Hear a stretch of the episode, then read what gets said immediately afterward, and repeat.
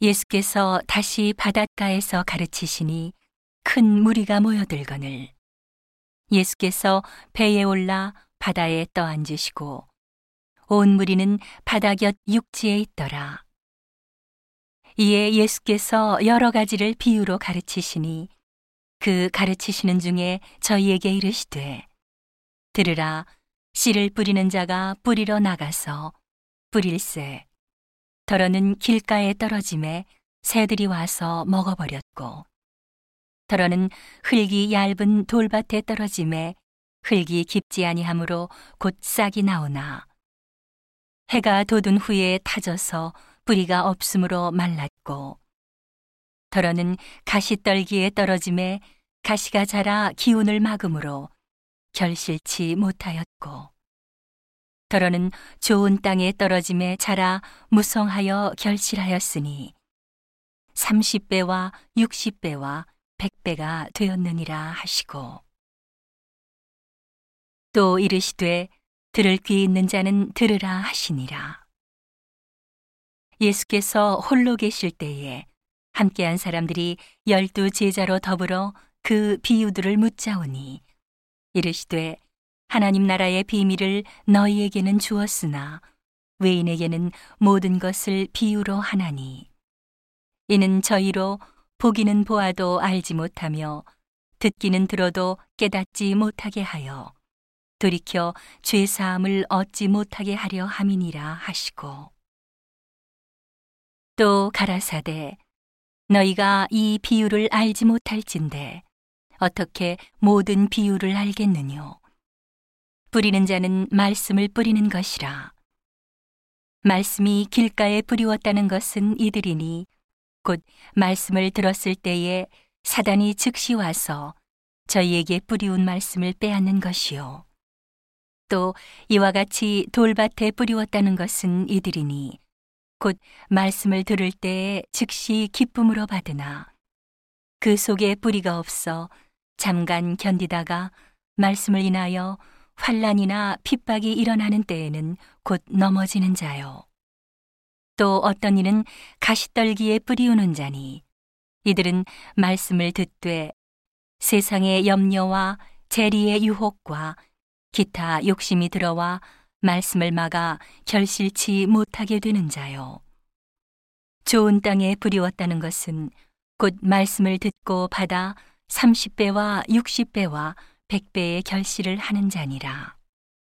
또 저희에게 이르시되 사람이 등불을 가져오는 것은 말 아래나 평상 아래나 두려함이냐 등경 위에 두려함이 아니냐 드러내려 하지 않고는 숨긴 것이 없고 나타내려 하지 않고는 감추인 것이 없느니라.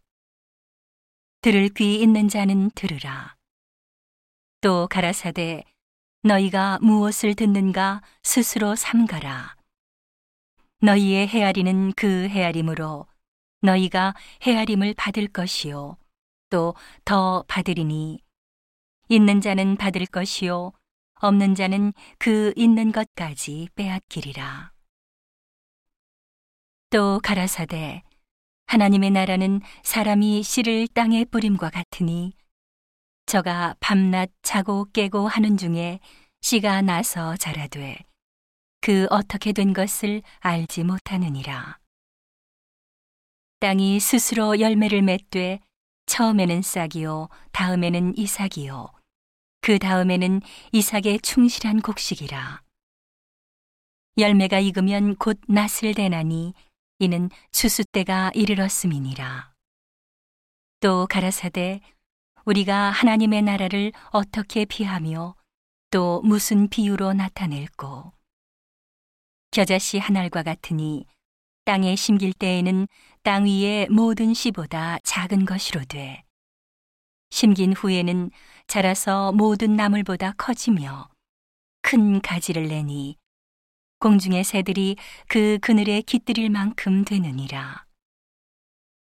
예수께서 이러한 많은 비유로 저희가 알아들을 수 있는 대로 말씀을 가르치시되 비유가 아니면 말씀하지 아니하시고 다만 혼자 계실 때에 그 제자들에게 모든 것을 해석하시더라. 그날 저물 때에 제자들에게 이르시되 우리가 저편으로 건너가자 하시니 저희가 무리를 떠나 예수를 배에 계신 그대로 모시고 가매 다른 배들도 함께 하더니 큰 광풍이 일어나며 물결이 부딪혀 배에 들어와 배에 가득하게 되었더라. 예수께서는 고물에서 베개를 베시고 주무시더니 제자들이 깨우며 가로되 선생님이여 우리의 죽게 된 것을 돌아보지 아니하시나이까 하니 예수께서 깨어 바람을 꾸짖으시며 바다더러 이르시되 잠잠하라 고요하라 하시니 바람이 그치고 아주 잔잔하여지더라. 이에 제자들에게 이르시되 어찌하여 이렇게 무서워하느냐? 너희가 어찌 믿음이 없느냐 하시니? 저희가 심히 두려워하여 서로 말하되 저가 뉘기에 바람과 바다라도 순종하는고 하였더라.